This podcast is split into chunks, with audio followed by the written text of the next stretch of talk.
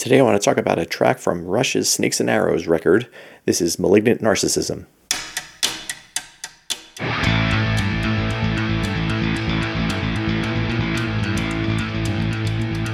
Folks who know me well are probably wondering how the heck did Joe get to episode 10 of this show without talking about Rush.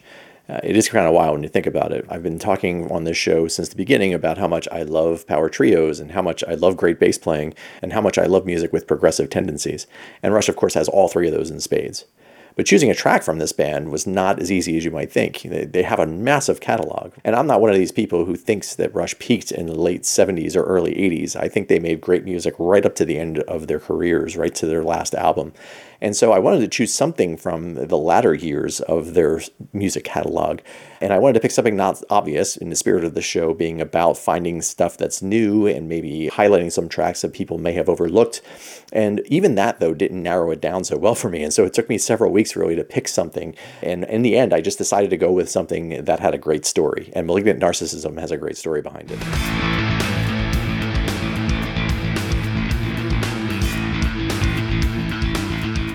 Haven't watched the documentary of the making of Snakes and Arrows, I highly recommend you do that. Uh, I got it with the album when I bought it back in the day. It came out as a part of the special edition.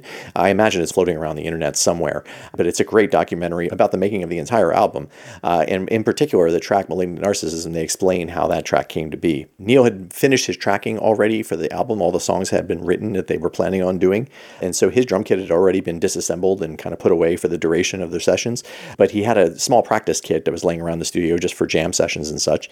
And Alex Lifeson, for whatever reason, was away. Uh, some sort of personal reason, he was gone from the studio for a few weeks. And so it was really just Geddy working in the studio with the engineer, and they were basically working on his vocals, I think, at the time. But Fender had sent Geddy a new bass, and he had it shipped to the studio. Uh, they recorded, I believe, at Allaire Studios in upstate New York. And he had this new bass, and it was a Jaco Pastorius fretless bass, a jazz bass. And he started playing around with it in the studio one day, as one does when he, one gets a new toy. Right? He started playing around and jamming on it.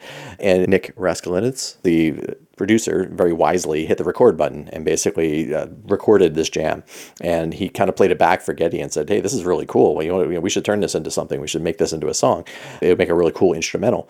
And they already had an instrumental for the record. The main Monkey Business had already been written and already been recorded pretty much. And so Geddy suggested, well, we've never had you know, a record with two instrumentals before. Why not? Not every Rush record has an instrumental, but they've done six or seven of them over the years. And so, sure, why not do a second one on this one? It sounded like a cool idea. And so it was a very spontaneous sort of thing, the, the entire process of making this song. And, you know, Rush isn't exactly known for their spontaneity. And so it, it's, it's actually really cool to hear this song kind of came up out of the blue and wasn't part of the master plan, so to speak. And so they grabbed Neil, they grabbed his practice kit, they mic'd it up really quick, and they put him in a room with Geddy, and the two of them worked out the music for the track without Alex around. Kind of similar to how YYZ was made. They're much more famous earlier instrumental from the Moving Pictures record. Alex kind of came in late in the process of that one as well. But the track was kind of put together and they jammed it and, and recorded it uh, live on the floor. And then Alex came back and they handed it to Alex and said, Here, do something with this, right? And so he went up into his private part of the studio and uh, worked out a guitar part. And it, it, in classic Alex Lifeson style, he worked out a guitar part that is so cool and so not what you would expect a guitar player to do. Uh, Alex is so creative and uh, when you're in a band with these two maniacs, Geddy Lee and Neil Peart, these these guys just play so aggressively and, and so upfront and in your face that you have to kind of, as a guitar player, work your way around that. He writes in a way that is just so not ego driven. It's so find your space fill in the holes exactly where you were. You know, make yourself present and make yourself known, but don't try to grab the attention too much, in other words. And I think the part he wrote here is an exemplary piece of his writing in general, how brilliantly he approaches the guitar. He doesn't just double exactly what Geddy's doing, uh, as you might expect with a cool riff like that. He just plays these monster chords and he varies it up at every iteration. Every time you go through a verse, so to speak, of, of each part, he changes it up ever so slightly. So I highly encourage you to listen throughout this track to the guitar because the guitar work is, is my my favorite part of the whole song.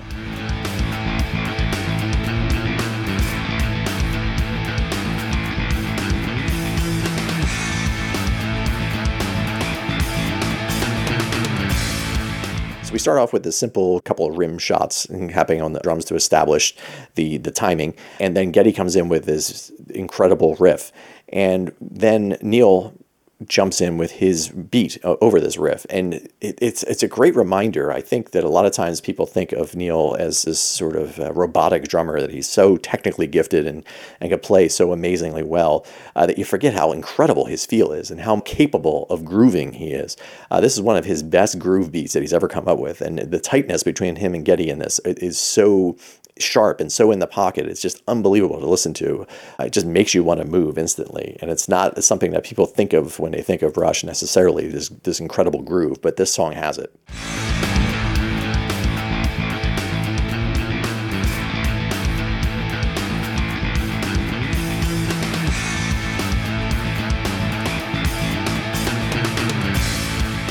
Then, of course, you can hear Alex's guitar parts and how he is finding his way, as I said before, in these parts uh, just by hitting these giant big chords with his just thick, heavy sound.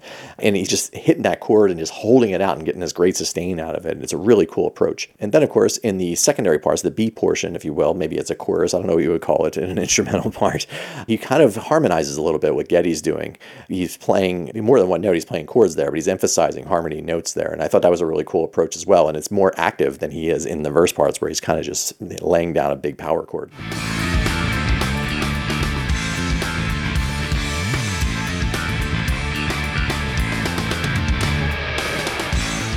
Use of vibrato is very effective as well. Then, once we've gone through the A and B part a couple of times, uh, they cut right to the chase and they get to the bridge. And the way they break this down is so cool. The first time I heard it, I thought, wow, what a, what a cool idea.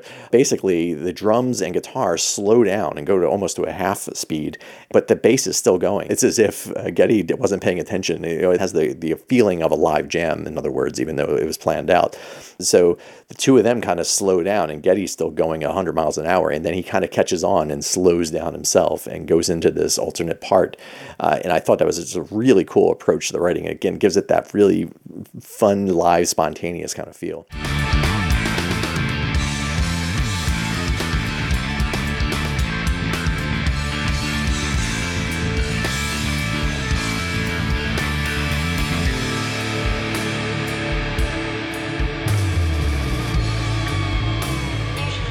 Course, they add a little bit of sound effects and speaking parts over some kind of a loudspeaker system kind of a thing. Very classic Rush thing to do.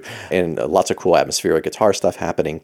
But we don't stick to that part for very long. We keep it broken down, but only for a short while. And then we're right back into this sort of a solo ish uh, section or they're going to kind of old school jazz trade fours almost, right? They're going to play four bars and then do a bass lick, and then four bars and do a drum lick, and four bars bass lick, four bars drum lick. And it's, it's kind of a, a neat thing. It, it calls back again recalls YYZ, where, where they did this sort of thing as well. And so the two of them trading off licks is really fun. And the fills they do are absolutely amazing as always. Pay particular attention to Geddy Lee's first fill, which is it's just so cool and so classic. Nothing crazy or out of the ordinary or hard to play, but the feel of it and the way he slides up into that last note is so cool.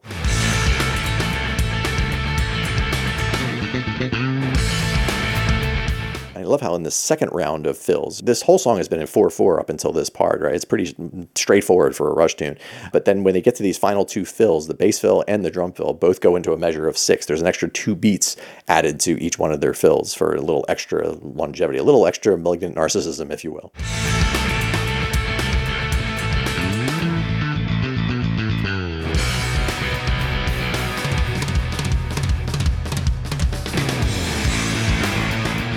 And then once we've got that feature section over with, we go into a very quick ending. Alex, you'll notice for the first time, actually plays the riff along with Geddy for a brief moment.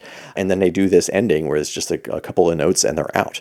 And the tune overall is only a couple of minutes long. I think it's less than three minutes, which has got to be a record for a Rush song. It's got to be one of the shortest Rush songs ever made, which is crazy, right? This is a band that's known for 15 minute epics. And so for them to do a short tune, it was kind of a cool, refreshing bit.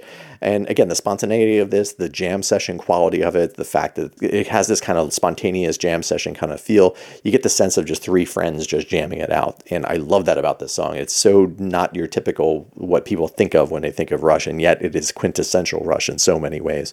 It's a great tune.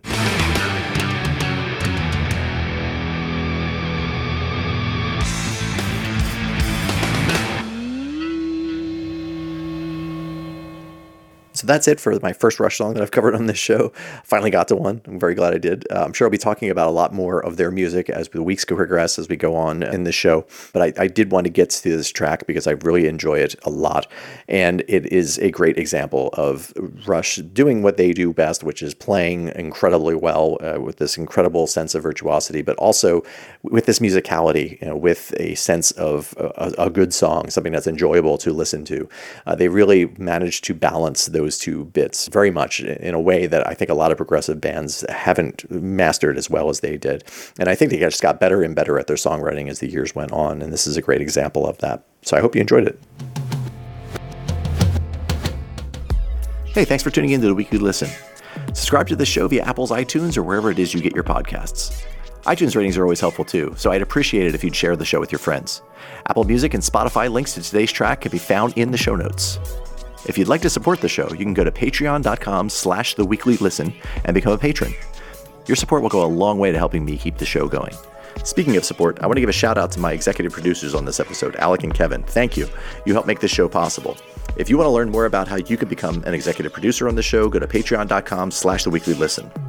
If you have any comments, suggestions, or you just want to chat with fellow listeners about the music, you can reach out on micro.blog at the weekly listen. I encourage everyone to join the conversation. Thanks, and we'll be back next week with more music.